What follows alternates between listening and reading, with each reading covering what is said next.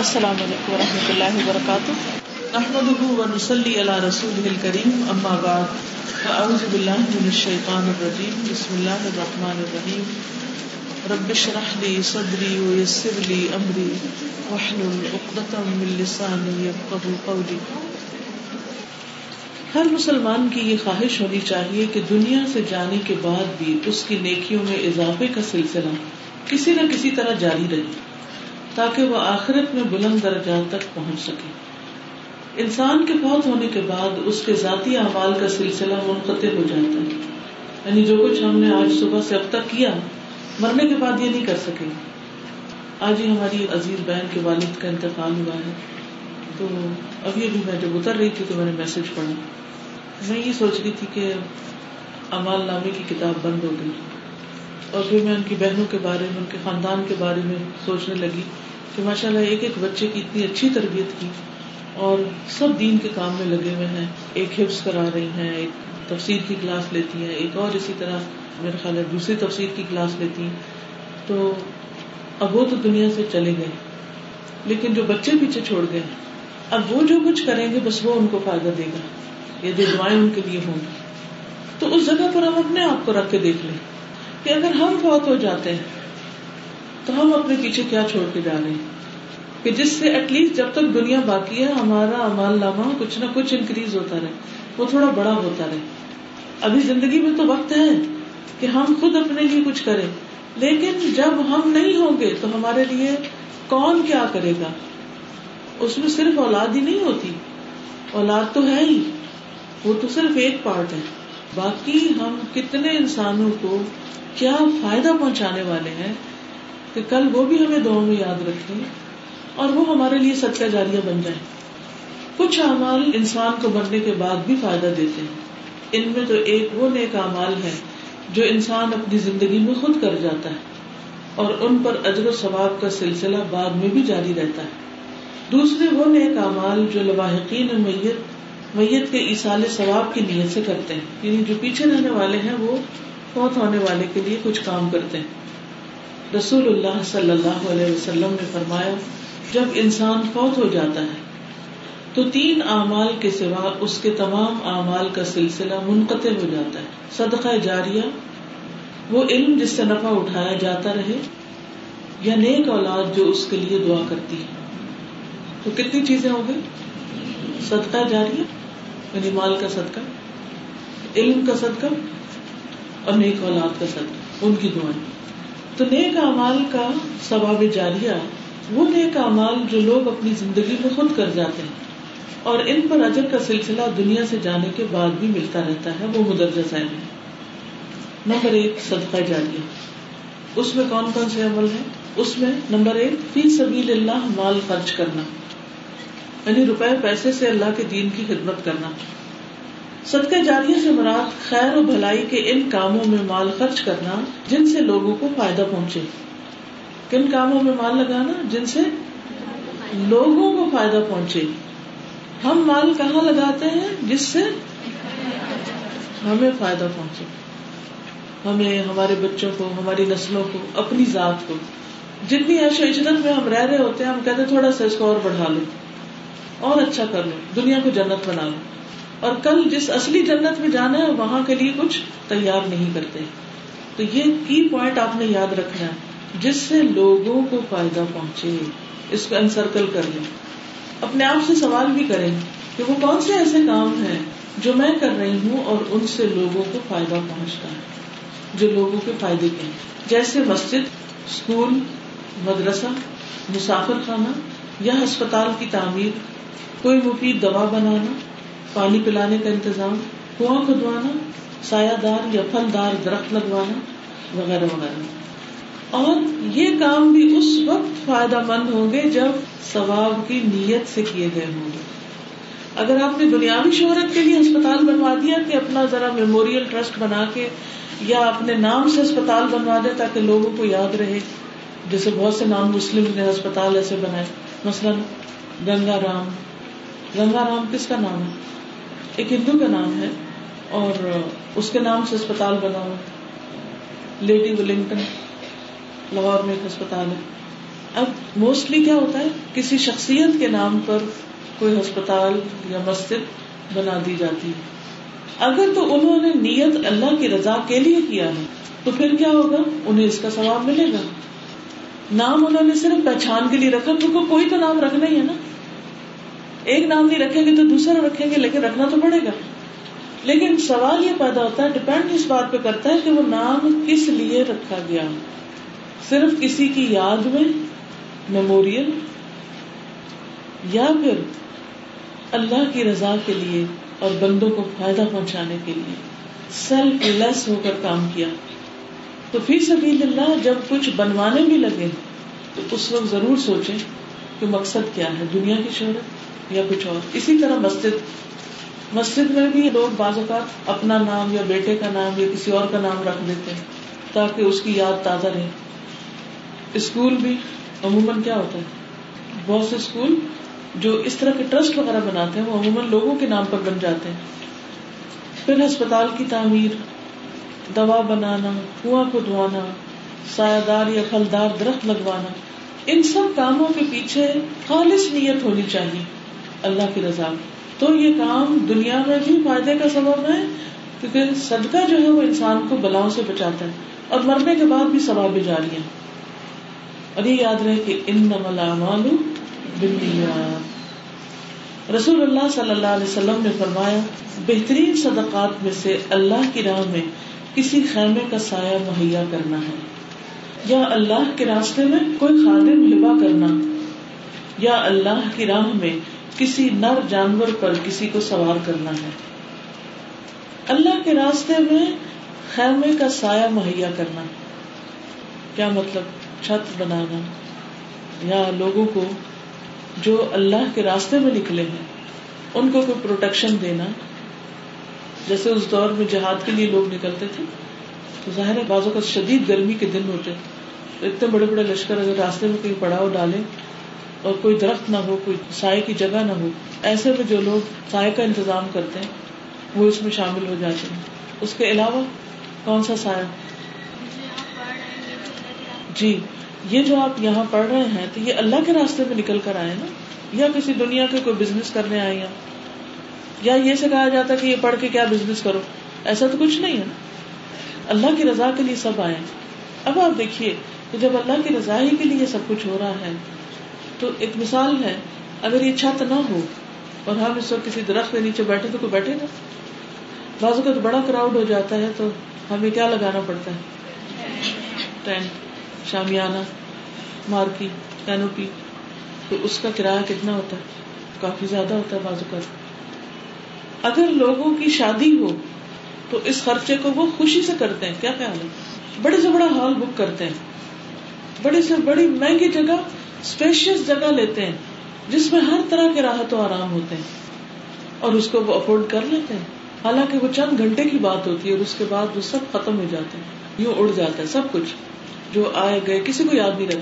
کیا آپ کو یاد ہے کہ آج تک آپ نے کتنی ایسی شادیاں اٹینڈ کی؟ کتنی ایسی مارکیز میں یا ایسے ہوٹل میں یا ایسی جگہوں پر گئے؟ مجھے تو یاد نہیں۔ بے شمار میں گئے ہیں، لیکن مجھے نہیں یاد سب۔ کوئی یاد کراتا ہے تو پھر یاد آتا ہے۔ اچھا۔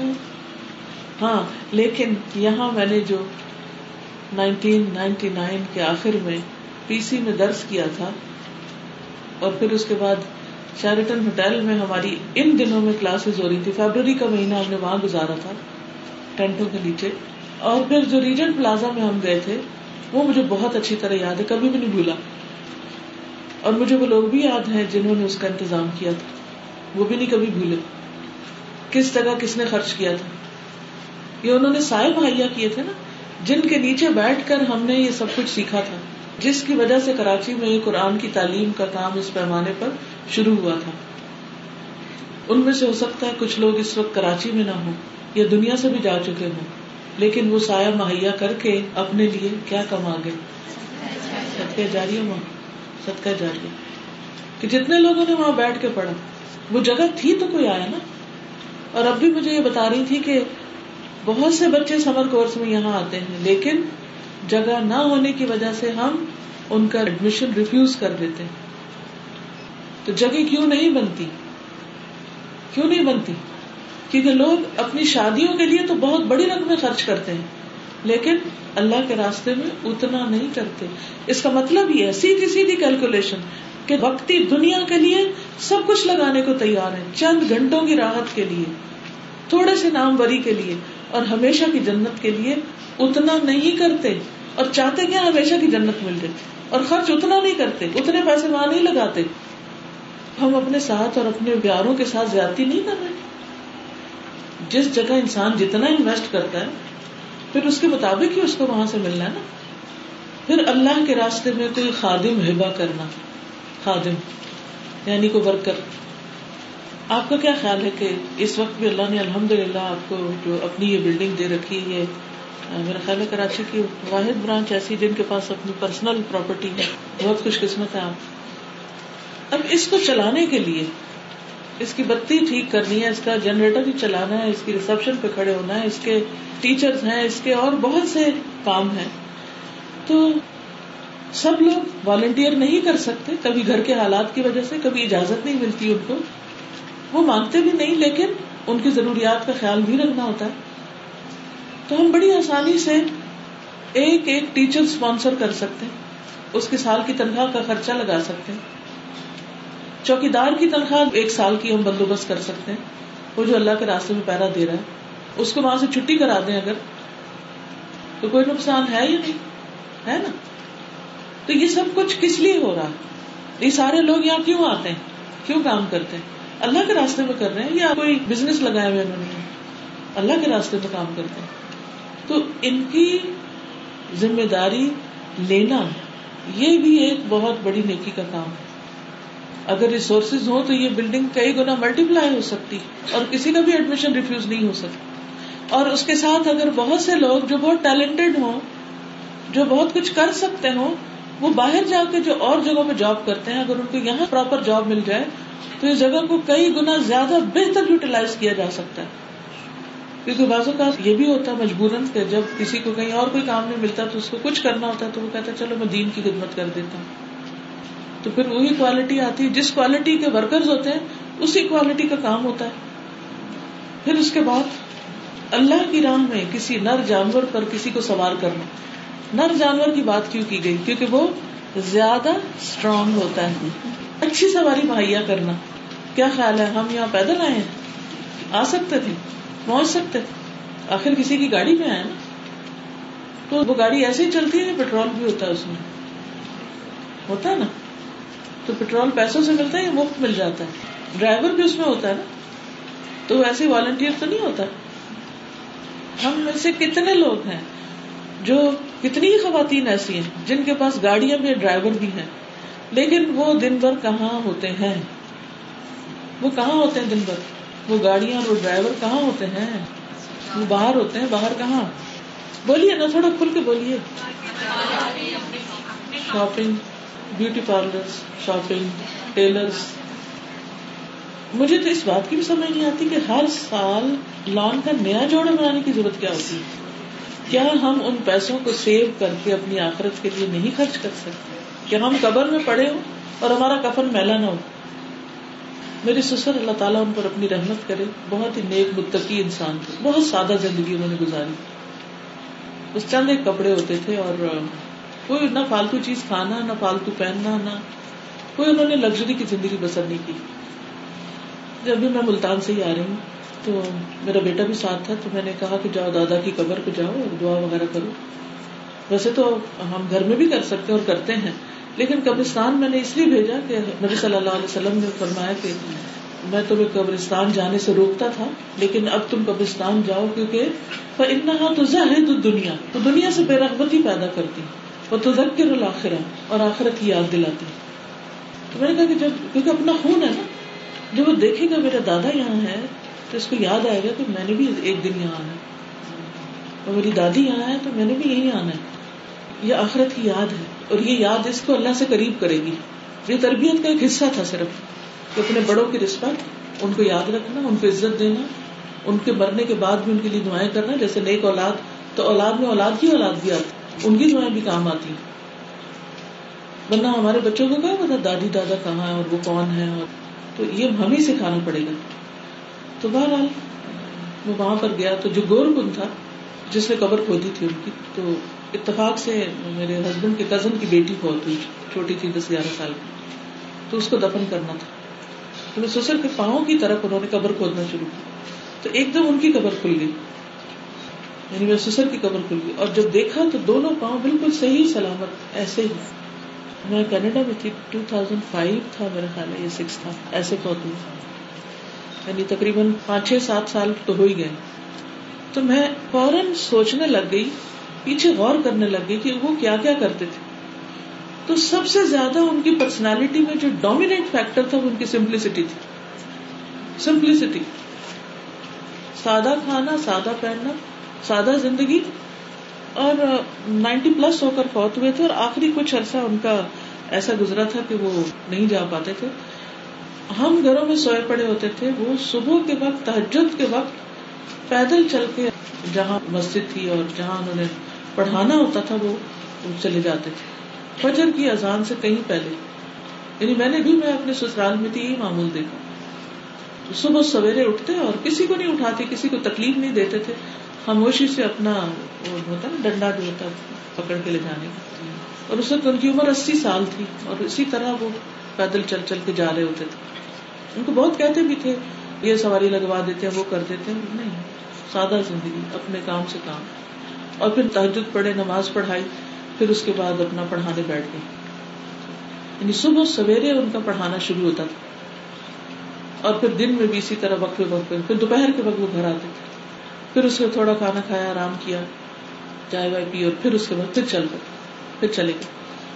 پھر رات کو واپس آئے سو گئے، پھر صبح یہی ڈیوٹی۔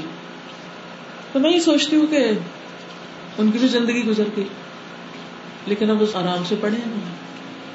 اور ایک ہم ہے کہ کپڑے پہ کپڑا پہن کے اپنے سارے پیسے کپڑوں میں برباد کر کے یہاں دنیا میں صرف دل کی ایک خواہش خواہش نفس۔ اور کوئی سیونگ نہیں اپنی آخرت کے لیے، کہ اس کے لیے بھی کچھ خرچ کر سکے۔ ٹھیک ہے، ایک معقول زندگی ضرور گزارے کہ صاف ستھرے لباس ہو اچھا ہو کہ کوئی آپ کو دیکھ کے بے وقوف نہ سمجھے لیکن فضول خرچی اور اصراف نہ ہو، اپنی وسط سے باہر نہ ہو، اتنا زیادہ نہ ہو کہ ہمارے پاس پھر صدقہ کرنے کو کچھ نہ بچے۔ اکثر لوگوں کو جب کسی پروجیکٹ میں فنڈ کرنے کے لیے کہا جاتا ہے تو وہ مسئلے مسائل بتانے لگے لیکن جب لان کے کپڑے خریدنے ہوتے ہیں تو ان کو کوئی مسئلہ یاد نہیں رہتا۔ تو ہم سوچیں کہ وہ کون سا ایسا پروجیکٹ کر سکتے ہیں کہ ہم اپنے پیسے جمع کر کے ذاتی پیسے صحابیات کہاں سے صدقہ کرتی تھی؟ ان کے پاس بہت مال تھا ازواج متحرات کے پاس بڑی کھلی آمدنی تھی، لیکن وہ پھر بھی صدقہ کرتی تھی۔ کہاں سے نکالتی تھی پیسے؟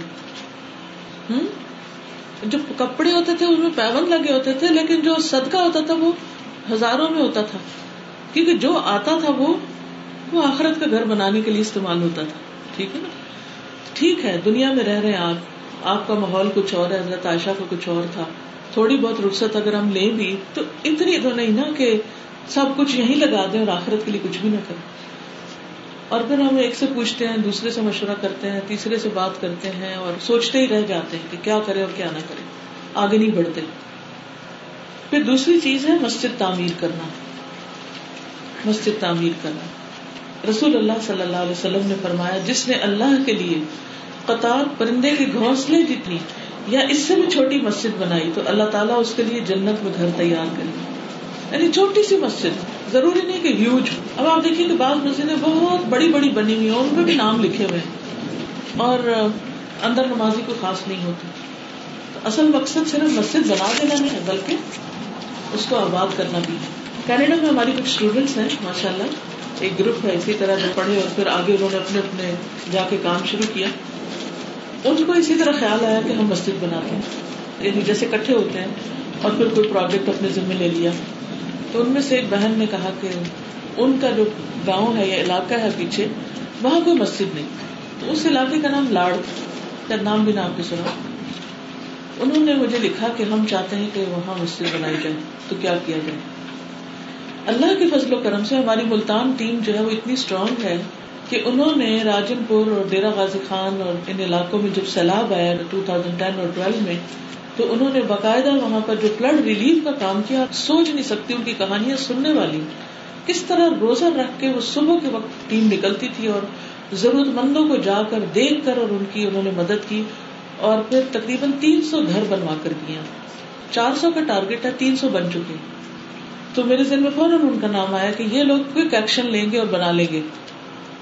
ماشاء اللہ یہ میرے خیال ہے دو مہینے پہلے کی بات ہے، یہ چند تھوڑا ہی عرصہ پہلے کی بات ہے کہ جب یہ انیشیٹ کیا گیا۔ اور ابھی میرا بیٹا وہاں پر ملتان سے چونکہ تھوڑا دور ہے، میرے پاس ٹائم نہیں تھا، میں نہیں جا سکی، لیکن وہ وہاں جا کر اسے دیکھ کر اور سارا کچھ تصویر وغیرہ اتار کر لایا کہ وہاں پر مسجد بن چکی ہے، اس میں کارپیٹ بچے ہوئے ہیں اور پانی کا انتظام ہے اور وہ سارا۔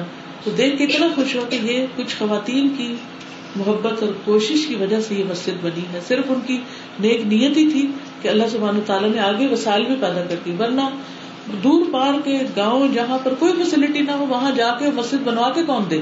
یہ کتنا بڑا مسئلہ ہے۔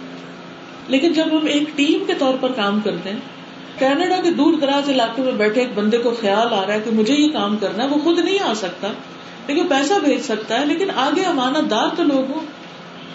آج ایسے لوگ کتنے ہیں کہ جن کو آپ کچھ دیں اور آپ پھر تسلی میں آ جائیں کہ واقعی وہ جہاں آپ نے کہا، وہاں لگ بھی جائے گا۔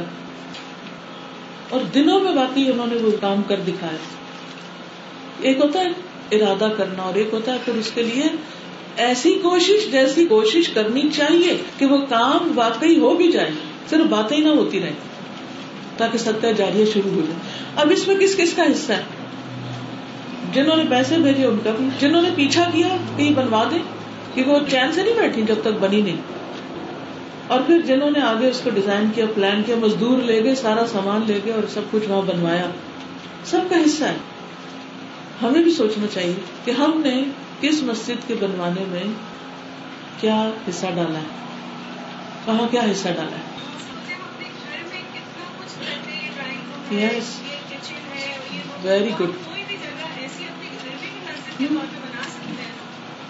very good کئی لوگوں کے گھر کتنے بڑے بڑے ہوتے ہیں۔ لیکن نماز کی کوئی جگہ نہیں ہوتی ڈھنگ کی، کہ جہاں انسان سکون سے نماز پڑھ سکے، کہ جہاں کوئی ٹی وی نہ ہو اور لوگ نہ گزر رہے ہوں سوئی سے پڑھ سکے۔ الحمد للہ کچھ لوگوں کا میں نے دیکھا ہے کہ ماشاء اللہ ماشاء اللہ اللہ نے ان کو ایسی سمجھ دی، ایسی سینس دی ہے کہ انہوں نے گھر بنایا تو گھر کے ساتھ ہی باہر لان میں یا ایک ایریا میں مسجد بھی بنوائی اور اس میں اذان کا بھی انتظام کیا۔ ابھی ریسنٹلی میں لاہور میں تھی، تو میں نے دو گھروں میں دیکھی ایسی چیز۔ کیونکہ وہاں سے مسجد دور تھی۔ اور پھر گھر میں اتنے ملازم ہوتے ہیں، بعض جن کے گھر بڑے ہیں، ان کے یہاں مالی بھی ہیں، ان کے یہاں ڈرائیور بھی ہیں، ان کے یہاں گارڈ بھی ہیں چوکی دار پتہ نہیں کون سے، کون کک ہے فلاں فلاں۔ کتنا مرد حضرات ہے نہ ہم ان کو چھٹی دیتے ہیں کہ مسجد ہے نہ مسجد بازوں کا سیکور علاقے میں ہوتی ہے کہ وہاں جا سکے۔ تو کیوں نہیں ہم ایک جگہ پہ گھر کے سفر بنا کے اس کو مسجد ڈکلیئر کر دیں کہ ادھر نماز ہی ہوا کرے گی۔ اور تھوڑا خیال رکھے اور پیچھا کرے کہ نماز پڑھے اور جماعت ہو۔ ایک چار رکعت کتنی دیر لیتی ہے؟ لیکن ہم تو اپنے نوکروں کو، اپنے بچوں کو نماز کے لیے اٹھانے کے بھی روادار نہیں ہے ہم کہتے اچھا بولے سوئے نہیں کوئی بات نہیں۔ تھکے ہوئے۔ کس چیز میں تھکے ہوئے؟ یہ بھی سوچ لیں۔ جو نماز ہی نہ پڑھے مسجد کیا آباد کرے گا؟ اسی طرح خواتین بھی اپنے گھر میں کوئی نہ کوئی جگہ، کوئی نہ کوئی مسلح ایسا مقرر کر لینا چاہیے کہ جہاں نماز کی جگہ بنی اسرائیل پر جب مشکل حالات آ گئے تھے فتنا پھیل گیا تھا اور ان کی جانے خطرے میں تھی جیسے آج یہاں بھی کراچی میں بھی بعض اوقات حالات ایسے ہو جاتے ہیں، کرفیو لگ جاتے ہیں، ہڑتالیں ہو جاتی ہیں، آپ گھر سے باہر نہیں نکل سکتے۔ بنی اسرائیل کو اللہ تعالیٰ نے کیا حکم دیا تھا؟ کہ اپنے گھروں کو مسجدیں بنا لو، گھروں میں انتظام کر لو، لیکن جماعت سے تو پڑھو نماز۔ عام طور پر کیا ہوتا ہے؟ مرد حضرات کٹھے بھی ہیں، اذان ہوئی، کوئی تو اٹھ کے مسجد چلا گیا۔ اور کوئی وہیں بیٹھ کے سگریٹ پی رہے ہیں، ٹی وی دیکھنے لگ جاتے ہیں۔ ہم پر اللہ کی رحمتیں کہاں سے آئے جب ہم نے بنیادی فریضے کے ساتھ یہ معاملہ کیا، تو سب کا جاری تو بڑا اگلا اسٹیپ ہے، دور کا اسٹیپ رسول اللہ صلی اللہ علیہ وسلم نے فرمایا، جو شخص اللہ کے لیے کوئی مسجد بنائے گا، تو اللہ تعالیٰ اس کے لیے اسی طرح کا ایک گھر جنت میں بنا دے اسی طرح کا ایک گھر دس از ویری امپورٹینٹ اسی طرح کا ایک گھر اس کو بھی ذرا ذہن میں رکھیے، ہمارے گھر کیسے ہوتے ہیں؟ اور ہماری مسجدیں جو عام طور پر مسجدیں، وہ کیسی ہیں؟ گھر بنواتے وقت کیسا مٹیریل لگایا جاتا ہے؟ کون سے آرکیٹیکٹ ہائر کیے جاتے ہیں؟ کس قسم کی پھر انٹیریئر اور ڈیکوریشن اور سب چیزوں پر کتنا کچھ خرچ کیا جاتا ہے اور کمفرٹ پر؟ کہ ہر لحاظ سے کمفرٹیبل ہو۔ لیکن مسجد، ہماری مسجدیں عام طور پر عمومی بات کری ان ایکسپشنل کیسے چھوڑ دیجیے کس مٹیریل سے بنتی؟ وہاں کی صفائی کا عالم کیا، وہاں کے واش روم کس قسم کے؟ وہاں کی ڈیلی صفائی، بجلی، پانی لائٹ کا انتظام پارکنگ کا انتظام، کون آباد کرنے والے کون خیال رکھنے والے جب مرد حضرات مسجدوں میں جائیں گے ہی نہیں، تو ان کی آبادی کیا ہوگی؟ اب یہ عورتیں تو نہیں یہ کام کر سکتی تو کرنا مرد نہیں۔ تو ہم ایسے ہی گھر اپنے لیے جنت میں چاہتے ہیں کہ جن کے کارپیٹ اسٹنک کر رہے ہیں کبھی کسی نے دھویا نہ صاف ہی نہ کیا اور یگ بچے جن کو کبھی نماز کا جوش آتا بھی ہے تو وہ مسجد کیوں نہیں جاتے؟ کہ وہ گندی گھر ہمارے جنت کے ٹکڑے بنے ہوئے اور مسجدیں ہماری انتہائی گندی تو وہ آباد کہاں سے ہوگی؟ اللہ سبحان و تعالیٰ نے ابراہیم اور اسماعیل علیہ السلام کو جب اپنا گھر بنانے کا حکم دیا، تو ساتھ ہی پہلا حکم کیا دیا؟ انتا ہرا بیتی پینا ولا کی پینا میں رک کا سجود، کہ میرا گھر صاف رکھنا، پاک رکھنا۔ سب کے لیے طوا قیام رکو سجود، سب کرنے والوں کے لیے۔ پھر ہے پانی کا انتظام کرنا۔ رسول اللہ صلی اللہ علیہ وسلم نے فرمایا، جس نے کوئی کنواں کھدوایا، پھر جو بھی پیاسا جاندار اس میں سے پانی پیے گا۔ خواہ وہ جن ہو یا انسان یا کوئی پرندہ، قیامت تک اللہ تعالیٰ اس شخص کو اجر دیتا رہے گا۔ اس زمانے میں پانی کا انتظام کنویں کے ذریعے ہو سکتا۔ تھا آج کل پانی کا انتظام کس کس طریقے سے ہوتا؟ ہے بورنگ کروانا الیکٹریکل کولر لگوانا، جیسے اسپتالوں وغیرہ میں، ان کے فلٹر لگوانا، کتنی بے شمار آبادی گندے پانی پینے کی وجہ سے بیمار ہوتی کتنے بچے مر جاتے ہیں کیونکہ ان کو صاف پانی میسر نہیں۔ اور کیا کر سکتے ہیں؟ جو کنویں خدوا بھی دیے گئے ہیں، بعد میں ان کی مینٹیننس کرنے والا کوئی نہیں۔ کیونکہ جو غریب آبادیوں میں ہوتے ہیں، وہ بےچارے پانی تو لے سکتے ہیں، لیکن اس کو ٹھیک نہیں کروا سکتے۔ تو یہ بھی کیا جا سکتا ہے کہ باقاعدہ پروجیکٹس یہاں بنائے جائیں، جیسے آپ لوگ مختلف کورسز ہیں، ایک ایک کورس ایک ایک پروجیکٹ بنا لے کہ ہم یہ پروجیکٹ جو ہے اس کو مینٹین کرتے ہیں سسٹین کرتے ہیں، کچھ بھی آپ اس میں ضرورت کے مطابق کر سکتے ہیں کہ مثلاً آپ اپنے علاقے کی مسجدوں میں دیکھیں کہ وہاں پانی کا انتظام ہے، پینے کا، یا پھر اور کس چیز کی ضرورت ہے؟ کہ واقعی وہ مسجد صحیح عقیدے پر بھی ہو اور پھر عموماً لوگ صدقہ نہ کرنے کا ایک ازر بہانا کیا سوچتے ہیں کہ ٹرسٹ وردی لوگ نہیں۔ آپ وہاں خود کچھ لگوا دیں۔ پیسہ نہ دیں کسی کو، اس چیز کو ٹھیک کروا دیں۔ اصل چیز تو یہ کہ مسئلہ حل ہونا چاہیے۔ پھر جو بس اسٹاپس ہیں، وہاں اس کے آس پاس پانی کا انتظام نہیں ہوتا۔ بعض لوگ یہ سمجھتے کہ بران گاؤں میں جا کے کنواں کھدوانا ہی بس ثواب کا کام ہے۔ اور جو اپنے آس پاس پیاسے لوگ ہیں، ان کے لیے انتظام نہیں ہوتا۔ پھر جی کئی گھروں میں ماشاء اللہ میں نے یہاں بھی دیکھا کراچی میں بھی کہ کچھ لوگ اپنے دیوار کے اندر سے سوراخ کر کے باہر ٹیپ لگوا دیتے ہیں یا کولر لگوا دیتے ہیں۔ الحمد للہ ہم نے الہدا کے باہر، اسلام آباد الہدا کا جو مین کیمپس ہے، وہاں ہم نے انتظام کر رکھا ہے۔ شروع سے میری خواہش یہ تھی، اسی چیز کو ذہن میں رکھتے ہوئے تو وہاں ہم نے الیکٹرک کولر لگوا رکھا اور گرمی کے موسم میں گاڑیوں پہ گاڑیاں رک کر وہاں سے پانی لے رہی ہوتی ہیں۔ اور بوتلیں پکڑی ہوئی ہوتی ہیں، مزدور اور اور آس پاس کے جو بھی راہ گزر ہوتے ہیں، ان سب کے لیے فری پانی کا انتظام ہوتا ہم بعض اوقات یہ سمجھتے ہیں کہ کوئی بڑا کام کرے تو کام ہے، اگر چھوٹے چھوٹے کام کریں گے تو کام نہیں۔ چھوٹی چیزوں کو دیکھنا زیادہ بڑا کام ہوتا ہے۔ کیونکہ صدقہ کرو، خواہ کھجور کا آدھا ٹکڑا ہی کیوں نہیں؟ تو آدھا ٹکڑا کرنے کا تو ہمیں خیال ہی نہیں آتا۔ پھر ہے درخت لگانا۔ رسول اللہ صلی اللہ علیہ وسلم نے فرمایا، جس مسلمان نے کوئی درخت لگایا تو جو اس درخت سے کچھ کھا گیا، وہ اس کے لیے صدقہ۔ جو اس میں سے چوری ہو گیا، وہ بھی اس کے لیے صدقہ۔ جو درندوں نے کھا لیا، وہ بھی صدقہ۔ جو پرندوں نے کھا لیا، وہ بھی صدقہ۔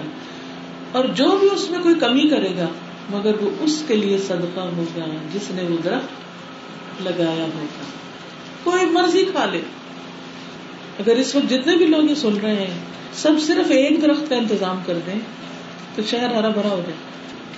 اور پھر درخت لگانا ہی کام نہیں، اس کو سسٹین کرنا بھی۔ اب باہر کا موسم آ گیا اب شجرکاری کا موسم ہے اور اگر آپ خود نہیں بھی لگا سکتے تو کم از کم ایک بندے کو نمائندہ بنائے اور اپنے کسی بھائی کو، باپ کو، کسی کو بھی کہ وہ کہیں دیکھ کر کے کہاں کہاں لگائے جا سکتے ہیں۔ اور کچھ نہیں تو اپنے گھر کی ہی تھوڑی سی اینٹیں کھیڑ کے وہاں پر ہی کچھ مفید درخت لگا لیں۔ ابھی میں آئی تھی بلڈنگ میں تو پیچھے سے میں گزری۔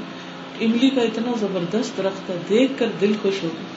اتنا گھنا اور اس میں املی لگی ہوئی بھی اور املی دیکھ کر کیا ہوتا ہے؟ منہ میں پانی آتا ہے۔ لگانے والا یہاں خود کوئی نہیں ہے۔ لیکن جو بھی اس میں سے کوئی کھائے گا، اس کے لیے ثواب۔ صدقہ صدقہ صدقہ۔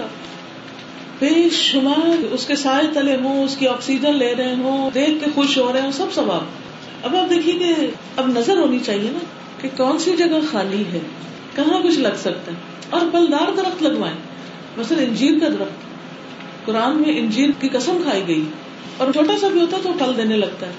اور لیٹسٹ آپ نے پڑھا ہی ہوگا سنا ہوگا کہ جو کولیسٹرول کا علاج تلاش کیا گیا ہے، اس میں یہ کہ قرآن مجید میں ایک دفعہ انجیر کی بات ہے تو روزانہ اگر ایک انجیر اور سات دفعہ زیتون کا ذکر ہے تو سات زیتون کھا لیے جائیں تو کولیسٹرول ختم ہو جاتا ہے۔ ہو نہیں سکتا۔ اور یہ علاج قرآن سے نکالا گیا۔ آپ سوچیے اگر ہم پھلدار درخت لگاتے اور تھوڑی سی محنت، بس نا، پھر وہی بات ہے نا پلاننگ کہ ہماری پلاننگ کیا ہے؟ ہم کیا کرتے بس پلان کر لیں، کیونکہ صرف یہ نہیں کہ میں درخت لگاؤں گی اور دوسرے دن بھول کے لگانا۔ کہاں لگاؤں گی؟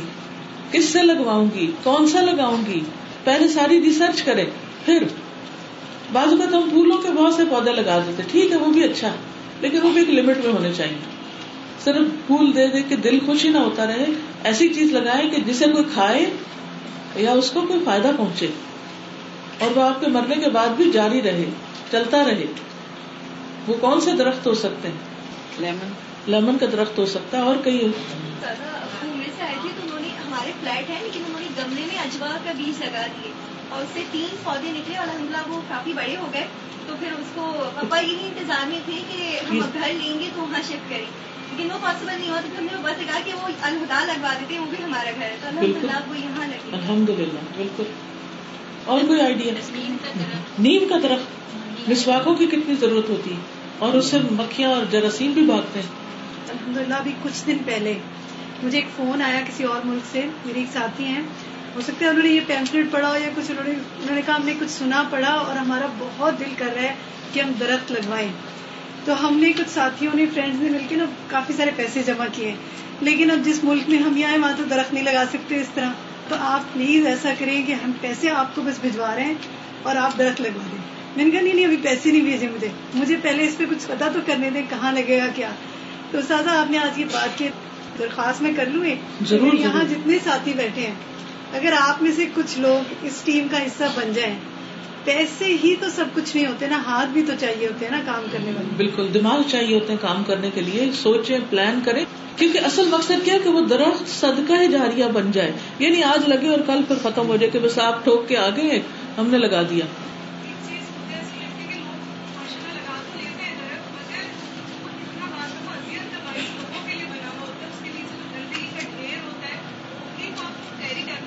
درختوں پہ رحم آتا ہے۔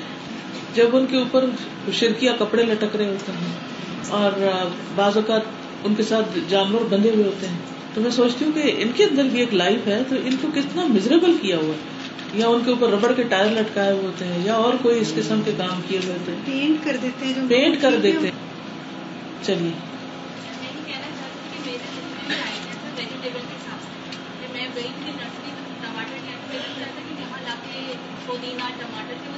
اس کے لیے میں آپ کو یہ ریکویسٹ کروں گی، جیسے اسلام آباد میں ہم یہ کرتے ہیں کہ ہم ایک ایکسپرٹ کو بلاتے ہیں۔ یہاں کراچی میں بھی ایسی ٹیم ہے، ایک ہارٹیکلچرل سوسائٹی کے جو لوگ گارڈن تیار کرتے ہیں اور اسی طرح کی چیزوں کو پروموٹ کرتے ہیں۔ آپ کسی ایکسپرٹ کو بلائیے، خود سے ہی نہیں، وسیع لگا دو وہ بعد میں مصیبت نہ بنے۔ اس سے مشورہ کیجیے کہ کون سی چیز کہاں لگنی چاہیے کہ وہ کسی دیوار کو، کسی گھر کی بنیاد کو کسی اور چیز کو نقصان نہ دے۔ اور کون سی چیز ایسی ہے جو یہاں کے موسم کے لحاظ سے اور فائدے کے اعتبار سے اور اسے زیادہ بہتر ہے؟ اور پھر گھر کے باہر کی عام طور پہ جو دیواروں کے ساتھ کچی جگہ خالی ہوتی ہے، وہاں بھی بہت کچھ لگ سکتا ہے۔ چلیے اگلا ہے مسافروں کی ضروریات کا خیال رکھنا۔ سیدنا امر ابن حارث کہتے ہیں، رسول اللہ صلی اللہ علیہ وسلم نے نہ دینار چھوڑے، نہ درہم نہ غلام، نہ باندی سوائے اپنے سفید خچر کے جس پر آپ سوار ہوا کرتے تھے، اور آپ کے ہتھیار اور کچھ زمین جو آپ نے اپنی زندگی میں مسافروں کے لیے وقف کر رکھی تھی۔ آپ کے پاس اتنا مال نہیں تھا۔ آپ اس سے ایش و عشرت کرتے، جو ہوتا اللہ کی راہ میں دے دیتے، اور صرف ضرورت کی چیزیں تھی سفید خچر جس پہ آپ سوار ہوتے، ہتھیار جو جنگ میں کام آتے زمین جو آپ نے اپنی زندگی میں مسافروں کے لیے وقف کر رکھی۔ پہلے کتنا رواج ہوتا تھا مسافر خانے بنوانے کا اور مسافروں کی کس طرح اوبگت ہوتی تھی کہ مسافر مسجدوں میں آتے تھے اور پھر جو بھی لوگ نماز پڑھنے جاتے یہ مجھے اچھی طرح یاد ہے یہ بات کہ گھر میں آ کے بتایا جاتا کہ آج مسجد میں مسافر آئے ہوئے میں جب چھوٹی تھی، اپنی نانی کے گھر رہتی تھی، تو میرے نانا آ کے کہتے ہوتے تھے کہ آج مسجد مسافروں کی روٹی بھیجیں، ان کے لیے کھانا بھیجیں۔ تو گھر میں جو پکا ہوتا تھا، اس کو باقاعدہ ٹرے سجا کے مسجد بھجوایا جاتا تھا کہ مسافروں کا کھانا ہے۔ اور آنے والے مسافر اس بستی والوں پر حق رکھتے تھے۔ قرآن مجید میں کتنی جگہ وبن السبیل کا لفظ آیا ہے کہ مسافروں کا حق ہے۔ تو اس لیے انسان کسی بھی ایسے پروجیکٹ میں کام کر سکتا ہے کہ جس سے مسافروں کے لیے آسانی ہو۔ اب ایک آسان سا طریقہ آپ کو بتا سکتے جو طالبات یہاں پر پڑھنے کے لیے آتی ان کے لیے ہاسٹل بنانا، ان کے لیے ہاسٹل بنانا، ہاسٹل تعمیر کرنا۔ وہ کیا ہے ایک طرح سے؟ مسافر خانہ ہے۔ کہ وہ اپنے شہر، ملک، گھر بار چھوڑ کر آئیں۔ کل شام میں میری میٹنگ تھی، یہاں کے جو ہاسٹل کی بچیاں تھیں۔ تو میں دیکھ رہی تھی کہ ماشاء اللہ کسی نے اپنا گھر وقت کیا۔ اور پچھلی دفعہ میں آئی تھی تو ابھی کچھ حصے خالی تھے اور اب وہ بھرا ہوا ہے، اوپر نیچے۔ میں یہ سوچی تھی کہ دینے والے کا اخلاص کتنا تھا۔ کہ چوبیس گھنٹے وہاں کام ہو رہا ہے، کیونکہ اسی کے اندر ہاسٹل ہے بچیاں پڑھ رہی ہیں، رہ رہی ہیں اور دن رات قرآن کی تعلیم ہو رہی ہے، تلاوت ہو رہی ہے۔ اور اللہ تعالیٰ ان سب کو جزا دے جو محنت بھی کر رہے ہیں ان کو سکھانے کے لیے۔ اور ان کو بھی جنہوں نے اس گھر کو ڈونیٹ کیا، اور صرف ڈونیٹ ہی نہیں کیا، ابھی تک اس کے خرچے پورے کر رہے ہیں۔ جب اتری تو میں دیکھا کچھ ریت ویت پڑی ہوئی تو ان کا یہ اس کو صاف کر دینا چاہیے، تو پتا چلا کہ اندر کچھ کنسٹرکشن وغیرہ ہو رہی باتھ روم بن رہے ہیں، کچھ اور چیزیں ٹھیک ہو رہی ہیں۔ تو ایسی جگہ اور دین کا جو لوگ کام کر رہے ہیں، ان کے رہنے کی جگہ، یہ سب چیزیں پھر اسی میں آ جاتی ہیں۔ نبی صلی اللہ علیہ وسلم کے زمانے میں اصحاب سرخا تھے، جو اپنے گھر، بار، تجارت، کام کاج چھوڑ کر دین سیکھنے کے لیے آئے تھے۔ پھر نبی کریم صلی اللہ علیہ وسلم نے فرمایا، یہ مال سب اور شیریں ہے اور مسلمان کا بہترین ساتھی ہے کہ اس میں سے مسکین، یتیم اور مسافر کو دیا جائے۔ مسکین، یتیم اور مسافر کو دیا جائے۔ پھر ہے نفع بخش علم۔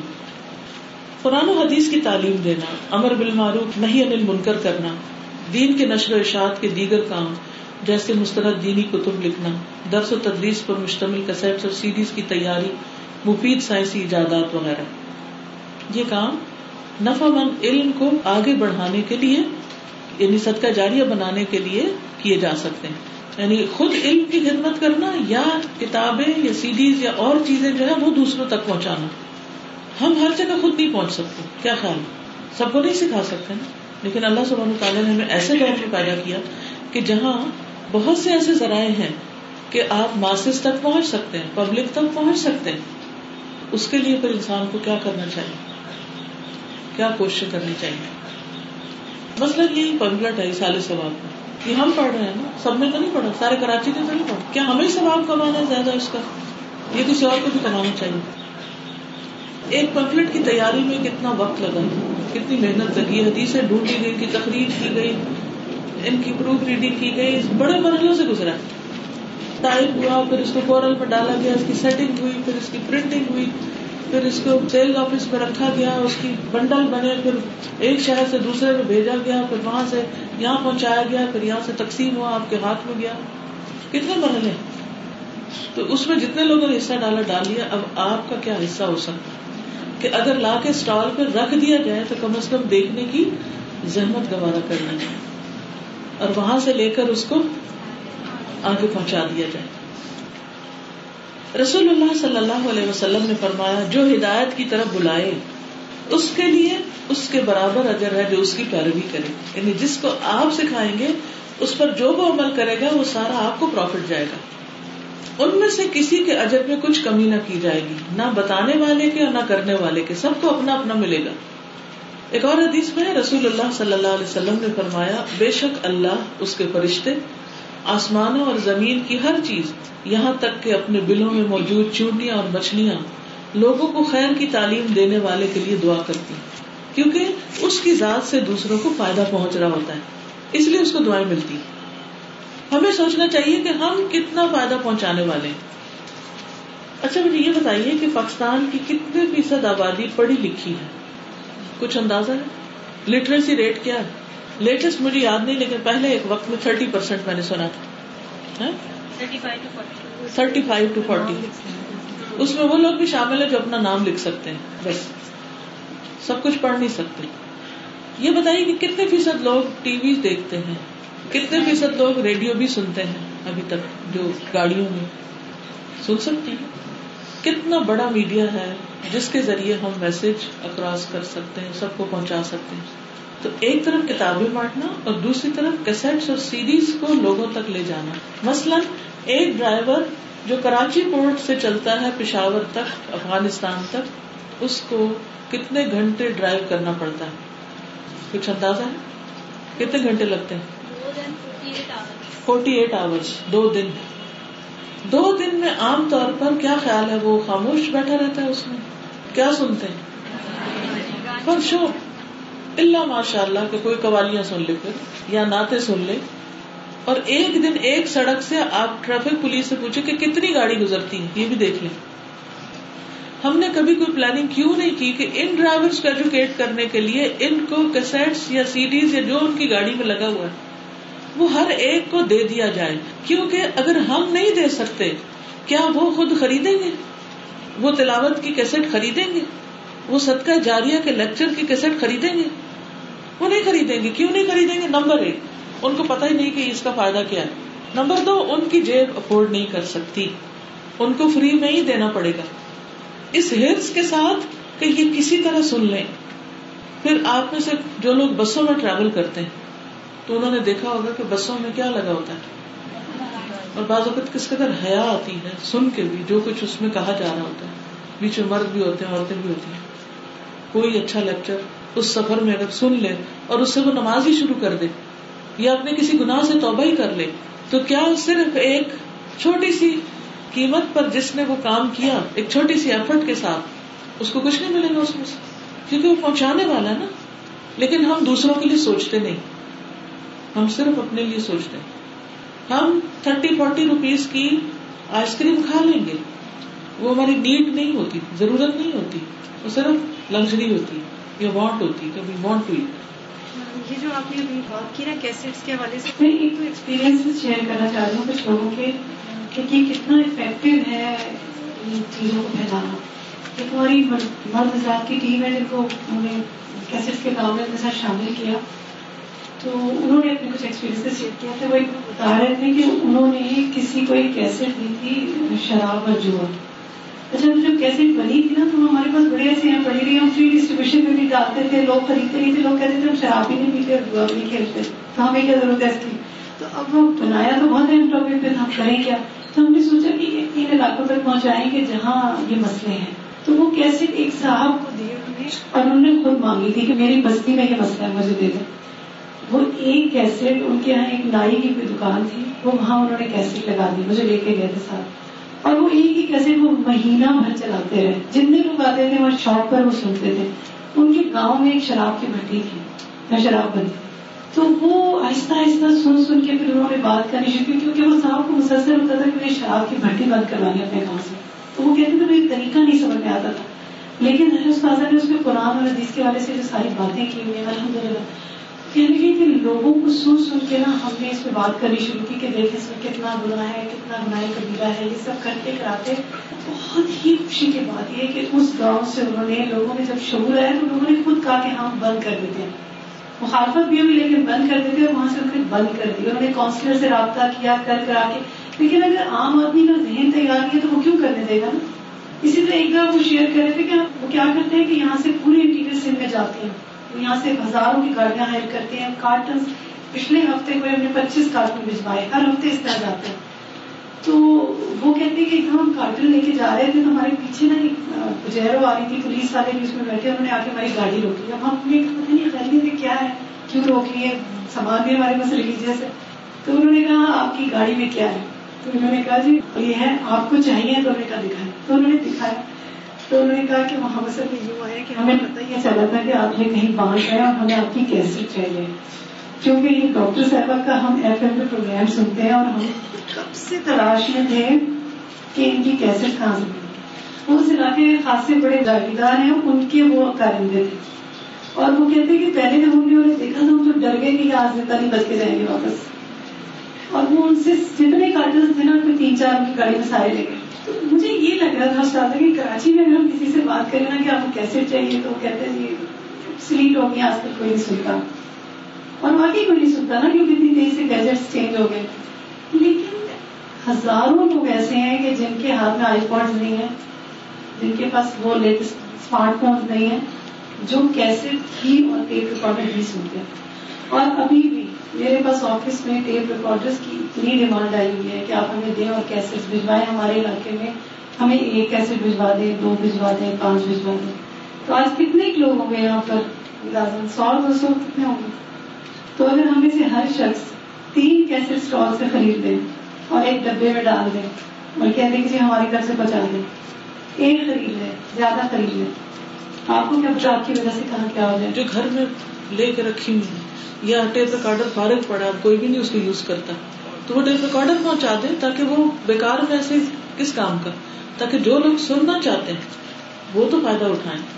پھر ہے نیک اولاد۔ اولاد کی صحیح تربیت کرنے والا قیامت تک اس کی کمائی وصول کرتا رہے گا۔ رسول اللہ صلی اللہ علیہ وسلم نے فرمایا، بے شک سب سے پاکیزہ چیز جسے انسان کھاتا ہے، وہ اس کے ہاتھوں کی کمائی ہے اور اس کی اولاد بھی اس کی کمائی میں سے ہے۔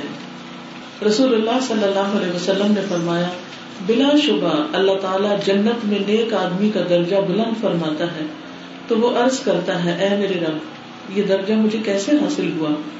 تو اللہ تعالیٰ فرماتا ہے، تیری اولاد کی تیرے لیے دعائیں مغفرت کی وجہ سے۔ تمہارے بچے تمہارے لیے دعا کر رہے تھے اس وجہ سے۔ تو یہ یقینی فائدے کی چیز۔ لیکن اگر آپ نے اپنے بچوں کو بخش کی دعا سکھائی ہی نہیں۔ ان کو یاد ہی نہیں کرائی۔ ان کو لے کر ہی نہیں دی۔ تو وہ کیا کریں گے؟ الحمد للہ ہم نے جتنی بھی بخش کی دعائیں ممکن ہمیں ملی وہ سب ملا کے کارڈ چھاپا ہوا کاغذوں پر بھی ہے۔ کم از کم اپنے گھر میں رکھیے تو صحیح۔ تو آپ دیکھیے کہ گھروں میں اچھا لٹریچر رکھیے تو صحیح۔ دعاؤں کے کارڈ، ان سب چیزوں کو وسیعت کر دیجیے دیکھو، میں مروں تو یہ لکھی ہوئی ہے دعائیں۔ اگر یاد نہیں ہوئی تو دیکھ کے پڑھ لینا۔ اگر ہوگی نہیں تو اس وقت کیا ہوگا؟ بس رونا دھونا ہوگا، اس کو آؤ بگت ہو رہی ہے، اس کو بچ رہے ہیں، وہ بیٹھ جائے، وہ بیٹھ جائے، صرف ایک مہمانداری چل رہی ہے اور میت پڑی ہے۔ اس کے لیے کوئی دعا نہیں کر رہا تو جو چیز آگے فائدہ دینے والی ہے، اس کا ہم نے انتظام نہیں کیا۔ کیونکہ جب تک ہم انتظام کر کے نہیں رکھیں گے، اس وقت تک وہ چیز فائدہ نہیں دے گی۔ وہ کام ہونے کا نہیں تمنا سے نہیں کام ہوتا۔ جو اس کے لیے پلان کر کے کچھ نہ کچھ عملی طور پہ کرنا پڑتا ہے۔ پھر ہے لواحقین کی طرف سے اصال ثواب۔ لواحقین کی طرف سے اصال ثواب کے لیے کیے جانے والے کام دو طرح کے ہیں۔ نمبر ایک، وہ کام جو مرنے والے کے ذمے فرض تھے، مگر بیماری یا کسی اور مشکل کی وجہ سے وہ انہیں نہیں کر سکا۔ تو بعد میں ان کے جو رشتے دار ہیں، وہ ان کے لیے وہ کام کر دیں۔ نمبر ایک، میت کے چھوٹے ہوئے روزے رکھنا۔ رسول اللہ صلی اللہ علیہ وسلم نے فرمایا، جو شخص فوت ہو جائے اور اس کے ذمے کچھ روزے ہوں، تو اس کا ولی اس کی طرف سے روزے رکھے۔ تو جو بھی عزیز دوست رشتے دار فوت ہو تو فوراً پتا کریں کہ کیا چیز باقی ہے اس کی فرائض میں سے۔ سید ابن عباس سے روایت ہے، ایک آدمی نبی کریم صلی اللہ علیہ وسلم کے پاس آیا تو کہا، اے اللہ کے رسول، میری والدہ فوت ہو گئی اور ان کے ذمے ایک ماہ کے روزے تھے۔ کیا میں ان کی طرف سے وہ روزے رکھ لوں؟ آپ صلی اللہ علیہ وسلم نے فرمایا ہاں بس اللہ کا قرض زیادہ حقدار ہے کہ اسے ادا کیا جائے۔ پھر میت کی نظر پوری کرنا۔ تو منت اس نے مانی بھی۔ تھی سعید نصاف بن عبادہ نے رسول اللہ صلی اللہ علیہ وسلم سے پوچھا، بے شک میری والدہ وفات پا گئی۔ اور ان کے ذمے نظر تھی جو وہ پوری نہیں کر سکی تو رسول اللہ صلی اللہ علیہ وسلم نے فرمایا، تم ان کی نظر پوری کر دو۔ یعنی تمہاری والدہ نے اگر نہیں کی اور اس سے پہلے بہت ہوگی، تو یہ اللہ کے ساتھ کیا ہوا ایک وعدہ تھا، تم پورا کرو۔ میت کی طرف سے حج کرنا۔ سیدنا ابن عباس سے روایت ہے کہ ایک عورت نبی کریم صلی اللہ علیہ وسلم کی خدمت میں حاضر ہوئی اور عرض کیا میری ماں نے حج کرنے کی نظر مانی تھی، لیکن حج کرنے سے پہلے فوت ہو گئی۔ کیا میں ان کی طرف سے حج ادا کر دوں؟ آپ نے فرمایا ہاں اس کی طرف سے حج ادا کر دو۔ اور فرمایا کہ تمہارا کیا خیال ہے؟ اگر تمہاری والدہ پر قرض ہوتا تو کیا تم اسے ادا کرتی؟ اس نے کہا ہاں۔ تو آپ نے فرمایا، اللہ کا قرض ادا کرو، کیونکہ اللہ زیادہ حقدار ہے کہ اس کا قرض ادا کیا جائے۔ سیدنا بریدہ بیان کرتے کہ ایک دفعہ میں رسول اللہ صلی اللہ علیہ وسلم کے پاس بیٹھا ہوا تھا۔ کہ آپ کے پاس ایک عورت آئی اور اس نے کہا، میں نے اپنی والدہ پر ایک لانڈی صدقہ کی تھی، لیکن وہ فوت ہو گئی۔ آپ نے فرمایا، تجھے ضرور اجر ملے گا۔ اور وہ لوٹی اس نے تجھ پر میراث کی صورت میں لوٹا دی ہے۔ پھر اس نے کہا، اے اللہ کے رسول صلی اللہ علیہ وسلم، میری والدہ کے ذمے ایک ماہ کے روزے تھے۔ کیا میں ان کی طرف سے روزے رکھوں؟ آپ نے فرمایا، تو ان کی طرف سے روزے رکھ لے۔ پھر انہوں نے کہا، انہوں نے کبھی حج نہیں کیا، میں ان کی طرف سے حج کر لوں۔ آپ نے فرمایا، تو ان کی طرف سے حج کر لے۔ لیکن یہاں کہیں بھی نمازوں کا ذکر نہیں۔ یہ یاد رکھیے میت کا قرض اتارنا۔ سیدنا سلمہ بن اقوا سے روایت ہے، ہم نبی کریم صلی اللہ علیہ وسلم کے پاس بیٹھے ہوئے تھے کہ ایک جنازہ لایا گیا۔ لوگوں نے عرض کیا کہ اس کی نماز جنازہ پڑھا دیں۔ آپ نے پوچھا، کیا اس نے ترکے میں کوئی مال چھوڑا؟ لوگوں نے کہا، نہیں۔ آپ نے دریافت فرمایا، کیا اس پر کسی کا قرضہ ہے؟ لوگوں نے بتایا، تین دینار ہے اس پر آپ نے فرمایا، پھر تم اپنے ساتھی کی نماز جنازہ خود ہی پڑھ لو۔ یعنی آپ اس کا جنازہ نہیں پڑھتے تھے جس پر قرضہ ہوتا ابو قطع نے کہا، اے اللہ کے رسول، آپ اس کی نماز جنازہ پڑھا دیں، میں اس کا قرض ادا کر دوں گا۔ تو آپ نے اس کی نماز جنازہ پڑھا دی۔ اس سے یہ پتا چلتا ہے کہ بغیر ضرورت قرضہ لینا نہیں چاہیے۔ اگر انسان لے، فوراً اتارنے کی فکر کرنی چاہیے۔ اور اگر کوئی مقروض فوت ہو جائے تو اس کا قرضہ پہلے اتارا جائے اور پھر وراثت تقسیم ہو۔ جیسے قرآن مجید میں بھی ہو۔ میت کے لیے بخش کی دعا کرنا۔ سیدنا ابو حرارا کہتے ہیں کہ میں نے رسول اللہ صلی اللہ علیہ وسلم کو فرماتے ہوئے سنا، جب تم کسی میت کا جنازہ پڑھو تو اس کے لیے اخلاص کے ساتھ دعا کیا کرو۔ اخلاص کے ساتھ دعا کا مطلب کیا ہے؟ یعنی رو کے دل لگا کے، اور پورے خلوص کے ساتھ، کوئی ریا کاری نہیں، دکھاوا نہیں کہ کسی کو بتانے کے لیے کہ ہاں ہاں ہم دعا میں آ رہے ہیں، دعا کر رہے ہیں۔ دعا کہیں پر بھی ہوگی قبول ہوگی ان شاء اللہ جب دل لگا کے دعا کریں گے۔ تو اس لیے میں آپ سب سے کہوں گی کہ آپ کے رشتے داروں میں سے کوئی بھی جو فوت ہو چکا ہے، نانا، نانی، دادا، دادی، پھپھی، چچی، خالہ، امی، ابا، بہن، بھائی رشتے دار، دوستوں میں سے کوئی بھی جو فوت ہو چکا ہے، تو آج کم از کم ایک دفعہ ان کے لیے نماز پڑھ کے سچے دل سے دعا کریں۔ سچ پوچھے تو ہم جانے والوں کو بڑی جلدی بھول جاتے ہیں۔ کتنا بھی روتے ہیں تھوڑی دیر کے بعد ویسے ہی ہو جاتے ہیں، دنیا میں لگ جاتے ہیں۔ اس لیے خوب خوب دعا کریں۔ رو کے دعا کریں ان کے لیے۔ سیدنا عثمان بن عفان سے مروی ہے کہ نبی کریم صلی اللہ علیہ وسلم جب میت کو دفن کر کے فارغ ہو جاتے تو قبر پر رکتے اور فرماتے، اپنے بھائی کے لیے استغفار کرو۔ میت کی بخش کی دعائیں الگ کارڈ پہ دستیاب ہیں۔ میت کی طرف سے صدقہ کرنا۔ سعید عائشہ رضی اللہ عنہ سے روایت ہے، ایک آدمی نے نبی صلی اللہ علیہ وسلم سے پوچھا کہ میری والدہ اچانک فوت ہو گئی۔ میرا خیال ہے کہ اگر انہیں بات کرنے کا موقع ملتا تو وہ ضرور صدقہ کرتی۔ اگر میں ان کی طرف سے صدقہ کروں تو کیا انہیں اس کا اجر ملے گا؟ آپ نے فرمایا ہاں۔ تو مرنے والوں کے لیے کیا کرنا چاہیے؟ مال سے بھی صدقہ کرنا چاہیے۔ یعنی جو آپ اپنے لیے پروجیکٹ کریں گے نا صدقے کے، ان میں کسی نہ کسی کا حصہ بھی ڈال دیں۔ صحیح طرح سات بن عبادہ کہتے ہیں، میں نے کہا، اے اللہ کے رسول صلی اللہ علیہ وسلم، میری والدہ فوت ہو گئی۔ کیا میں ان کی طرف سے صدقہ کروں؟ آپ نے فرمایا ہاں۔ میں نے عرض کیا، کون سا صدقہ افضل ہے؟ آپ نے فرمایا پانی پلانا۔ ابھی پیچھے جو ہم نے پڑھا نا کہ کنواں بدوا دیں یا الیکٹرک کولر لگوا دیں یا ویسے پانی کا انتظام کر دیں۔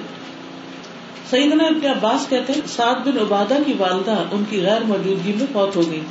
تو انہوں نے عرض کیا، اللہ کے رسول صلی اللہ علیہ وسلم، میری والدہ فوت ہوگی اور میں موجود نہ تھا۔ کیا ان کی طرف سے میرا صدقہ کرنا ان کو فائدہ دے گا؟ آپ نے فرمایا ہاں۔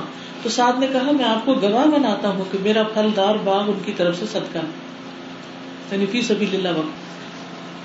ایک درخت کیا پورا باغ صدقہ کر دیا۔ پھر میت کو قربانی میں شریک کرنا۔ اس میں دو رائے ہیں۔ ایک رائے کے مطابق کی جا سکتی ہے اور دوسری رائے یہ کہ وہ نبی صلی اللہ علیہ وسلم کے لیے خاص بہرحال یہ بھی صدقے کی ایک قسم ہی ہے، اس لیے اس کو بیان کر دیا گیا سعید عائشہ رضی اللہ عنہ بیان کرتی ہے کہ بلا شبہ رسول اللہ صلی اللہ علیہ وسلم نے سیگو والا ایک مینڈا لانے کا حکم دیا۔ جس کے ہاتھ پاؤں پیٹ اور آنکھیں سیاہ تھیں۔ چنانچہ وہ آپ کے پاس لایا گیا تاکہ آپ اس کی قربانی کرے پھر آپ نے فرمایا، اے عائشہ، چھری لاؤ۔ پھر فرمایا، اسے پتھر پر تیز کرو۔ انہوں نے ایسا ہی کیا۔ پھر آپ نے چھری کو تھاما اور مینڈے کو ذبح کرنے کے لیے لٹا دیا۔ پھر آپ نے فرمایا، بسم اللہ اللہ متقبل من محمد و آل محمد ومن امت محمد صلی اللہ علیہ وسلم۔ اللہ کے نام کے ساتھ، اے اللہ، محمد، آل محمد اور امت محمد کی طرف سے قبول فرما۔ پھر اسے ذبح کر دیا۔ اہم بات۔ جس طرح مرنے والے کو اس کے نیک اعمال کا ثواب پہنچتا ہے، اسی طرح برے اعمال کا وبال بھی پہنچتا ہے۔ اس لیے خاص طور پر ان گناہوں سے بچنا ضروری ہے جو موت کے بعد بھی جاری رہتے ہیں۔ اللہ کے رسول صلی اللہ علیہ وسلم نے فرمایا، جس نے اچھا طریقہ جاری کیا اور اس پر عمل کیا گیا، اسے اس کا ثواب ملے گا۔ اور ان لوگوں کے ثواب کے برابر مزید ثواب ملے گا جو اس پر عمل کریں گے۔ ان کے بعد والوں کے ثواب میں کوئی کمی نہ ہوگی۔ اور جس شخص نے برا طریقہ ایجاد کیا پھر اس پر عمل کیا گیا، اسے اس کا گناہ ہوگا اور ان لوگوں کے گناہ کے برابر مزید گناہ ہوگا جو اس پر عمل کریں گے۔ ان بعد والوں کے گناہ میں کوئی بھی کمی نہ ہوگی۔ اس لیے ڈرنا چاہیے کہ ہمیں دیکھ کر کوئی شخص کسی برے کام میں نہ لگ جائے۔ ایسال ثواب میں بدعات سے بچنا۔ میت کے اصال ثواب کے لیے ضروری ہے کہ صرف ان کاموں پر اکتفا کیا جائے جو قرآن و سنت سے ثابت ہے اور ایسے کاموں سے بچا جائے جو ثواب کی غرض سے نبی صلی اللہ علیہ وسلم کے بعد ایجاد کر لیے گئے۔ جیسے میت کے پاس بطور راہداری صورت البکرا کی تلاوت کرنا۔ دفناتے وقت میت کے ساتھ عہد نامہ رکھنا۔ قبر پر صورت فاتحہ صورت اخلاص یا صورت یاسین پڑھنا۔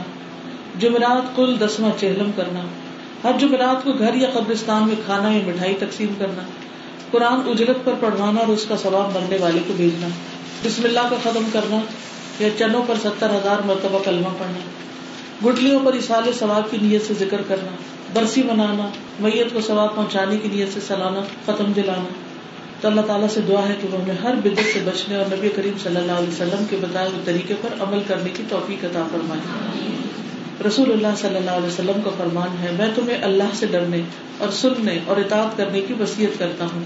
اگرچہ حبشی غلام تم پر امیر ہو، تم میں سے جو میرے بعد زندہ رہے گا، وہ بہت اختلاف دیکھے گا۔ تو تم پر میری سنت اور ہدایت یافتہ خلفۂ راشدین کی سنت کو پکڑنا لازم ہے۔ اس کو خوب مضبوطی سے تھامنا، بلکہ ڈاڑھوں سے پکڑے رہنا اور دین میں نئی پیدا کی ہوئی چیزوں سے بچنا، کیونکہ ہر نئی چیز بدت ہے اور ہر بدت گمراہی ہے۔ نبی کریم صلی اللہ علیہ وسلم اپنے ہر خطبے کے آغاز میں فرماتے، بہترین بات اللہ کی کتاب ہے اور بہترین سیرت محمد صلی اللہ علیہ وسلم کی سیرت ہے اور سارے کاموں میں بدترین کام نئے ایجاد کردہ کام ہے اور ہر بدت گمراہی ہے۔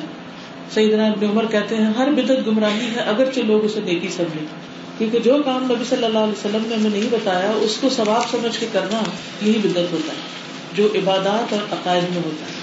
جی آپ فرمائیے۔ دیکھیے، ہم نے ساری ریسرچ کر لی، جس طرح حدیث روزے کے بارے میں ملی، حج کے بارے میں ملی، یہ سب موجود ہے تو ہم نے بتا دیا۔ نماز کے بارے میں کچھ بھی نہیں ملا، ٹھیک ہے؟ نہیں، وہ تو پھر فدیا باقاعدہ حساب کر کے دینا ہوگا حج خود بھی کر سکتے، کسی کو بھیج بھی سکتے جو واقعی متقی انسان ہو ایسے نہیں کہ جو نماز بھی نہ پڑھتا، اسے وہاں بھیج دیں، وہ وہاں بھی جا کے نمازیں چھوڑ دیں۔ جی۔ استفار تو اپنے لیے ہوتا ہے۔ میت کی بخش کی دعا، ان کے لیے دعا کیجیے۔ جی۔ یعنی ان کے لیے استفار کرنا۔ ہاں یہ کر سکتے کہ اللہ ان کو بخش دے۔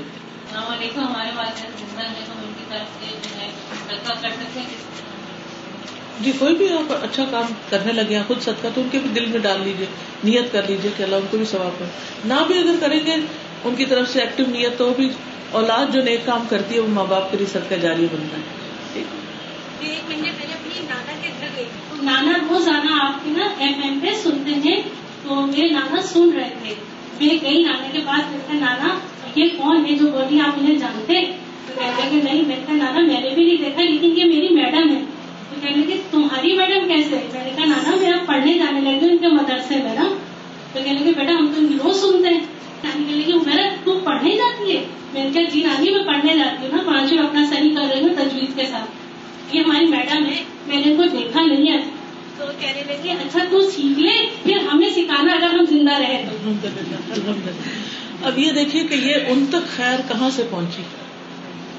آپ تو ابھی نہیں سیکھے اور نہیں سکھا سکتے، لیکن اللہ نے اگر ایک ذریعہ بنا دیا اور ریڈیو کے ذریعے وہاں ان تک پہنچ گئی بات، تو کتنی ہی چیزیں ان کے مائنڈ کی کلیئر بھی ہو گئی ہوں گی ان شاء اللہ لیکن ریڈیو تک جانے میں جس کا پیسہ لگا، وہ سامنے نہیں ہے، مگر اس کا بھی ادھر بیچ میں شامل ہو گیا۔ جس نے کیسٹ وہاں پہنچائی، جس نے لگایا، سب شریک ہو جاتے ہیں۔ یہی سب کا جاری بچوں کو کروا دیتے اور پھر چاہے وہ بچے یا پھر بھول جائے اور عمل بھی نہیں کرے۔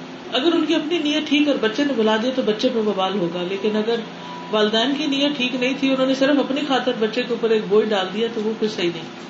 ایسے ون زیرو سیون کا تفصیل قرآن کا جو پروگرام آ رہا ہے، تو ایک چاٹنے والی ہے انہوں نے پورا قرآن ختم کیا اور پھر بیچ میں میرا کچھ حصہ رہ گیا لیکن تکمیل قرآن کی جو دعا ہے تھی وہ انہوں نے سنی اور ٹیپ ریکارڈ کی اور ناشتے پہ وہ سب کو ہے نا سنواتی ہے ریکارڈ کر کے۔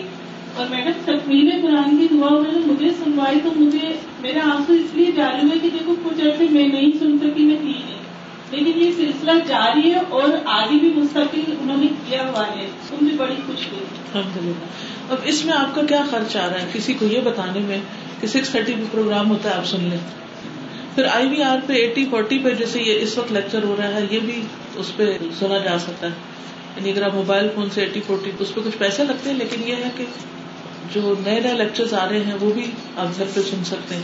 ویب سائٹ کے ذریعے کے پاس اسمارٹ فون ہے ایک نئی اپلیکیشن بنی ہے قرآن فار آل اور وہ بھی موبائل کے اوپر پوری ویب سائٹ ڈاؤن لوڈ ہو جاتی ہے اور اس کے ذریعے سب تک میسج جا سکتے اس طرح قرآن اور مصنوع دعائیں آ چکی ہیں۔ یا کا نستعین کی اپلیکیشن موجود ہے۔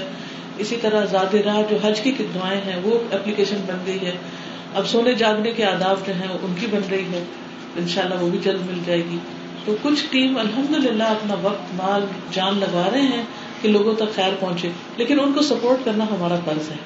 اگر اور کچھ نہیں کر سکتے تو ان کے لیے دعائی کریں کہ اللہ تعالیٰ ان کی مدد فرمائے۔ اور یہ خیر چلتی رہے۔ جتنی دیر چلتی رہے گی ہم سب کا حصہ ہوگا اس میں ان شاء اللہ ہم قربانی کرنا چاہیں اور ہم قربانی دینا چاہیں تو کیا اس میں ہمیں اپنی قربانی علیحدہ کرنی ہوگی یا اسی میں شامل ہو جائے گی؟ الگ ہی کرنی ہوگی۔ ہمیں الگ کرنی جی۔ ہوگی۔ جی۔ جتنے مرضی سارے فوج شدگان ہر چیز کو شامل کریں۔ تو والدین کی الگ سے ہوگی نہیں کٹھی بھی ہو سکتی اچھا۔ جی۔ نیگیٹو پروپیگنڈا ہو رہا ہوتا ہے اپنے بارے میں۔ کہ بھائی آپ ایک لیڈیز ہیں اور آپ کے جتنے بھی لیکچر ہوتے ہیں وہ جینٹس بھی سن رہے ہوتے ہیں۔ تو آپ مجھے ایسی دلیل بتائیں کہ ان کو دوں جو وہ اوکے۔ پہلی بات تو یہ ہے کہ یہ ان کا اخلاص ہے کہ وہ وری کرتی ہیں ہمارے بارے میں۔ ہمیں کوئی مشکل نہ ہوگا۔ میں تو یہ سمجھتی ہوں۔ میں اس کو پازیٹیو وے میں لوں گی۔ تو میں سمجھتی ہوں وہ میرے بہت ہی خیر خواہ اور ہمدرد ہیں جو میرے لیے پریشان ہوتے ہیں۔ دوسری بات یہ ہے کہ میں ہمیشہ لوگوں سے کہتی ہوں کہ آپ کہتے کہ آواز کا پردہ ہے۔ کیا صرف میری آواز کا پردہ ہے یہ سب کا؟ صرف میری آواز کا پردہ ہے یہ سب کی آواز کا پردہ ہے؟ پھر اس کا مطلب ہے کہ آپ چوکیدار سے بات نہیں کر سکتے، آپ رکشے والے سے بات نہیں کر سکتے، آپ سبزی والے سے نہیں کر سکتے، آپ بازار نہیں جا سکتے۔ آپ کیا صحابیات نے کبھی نبی صلی اللہ علیہ وسلم کسی سے بازار میں کوئی لین دین کیا تھا، کوئی بات کی تھی؟ یہ سب چار دیواری کے اندر ایسے بیٹھے تھے کہ کوئی آواز باہر نہیں جاتی تھی۔ ایسا نہیں تھا۔ حضرت عائشہ رضی اللہ تعالیٰ عنہ جو ہے وہ خواتین کے علاوہ مردوں کو بھی سکھاتی تھی پھر آپ کہیں گے وہ تو حضور صلی اللہ علیہ وسلم کی وائف تھی اور وہ محت المومنین بلا شبہ۔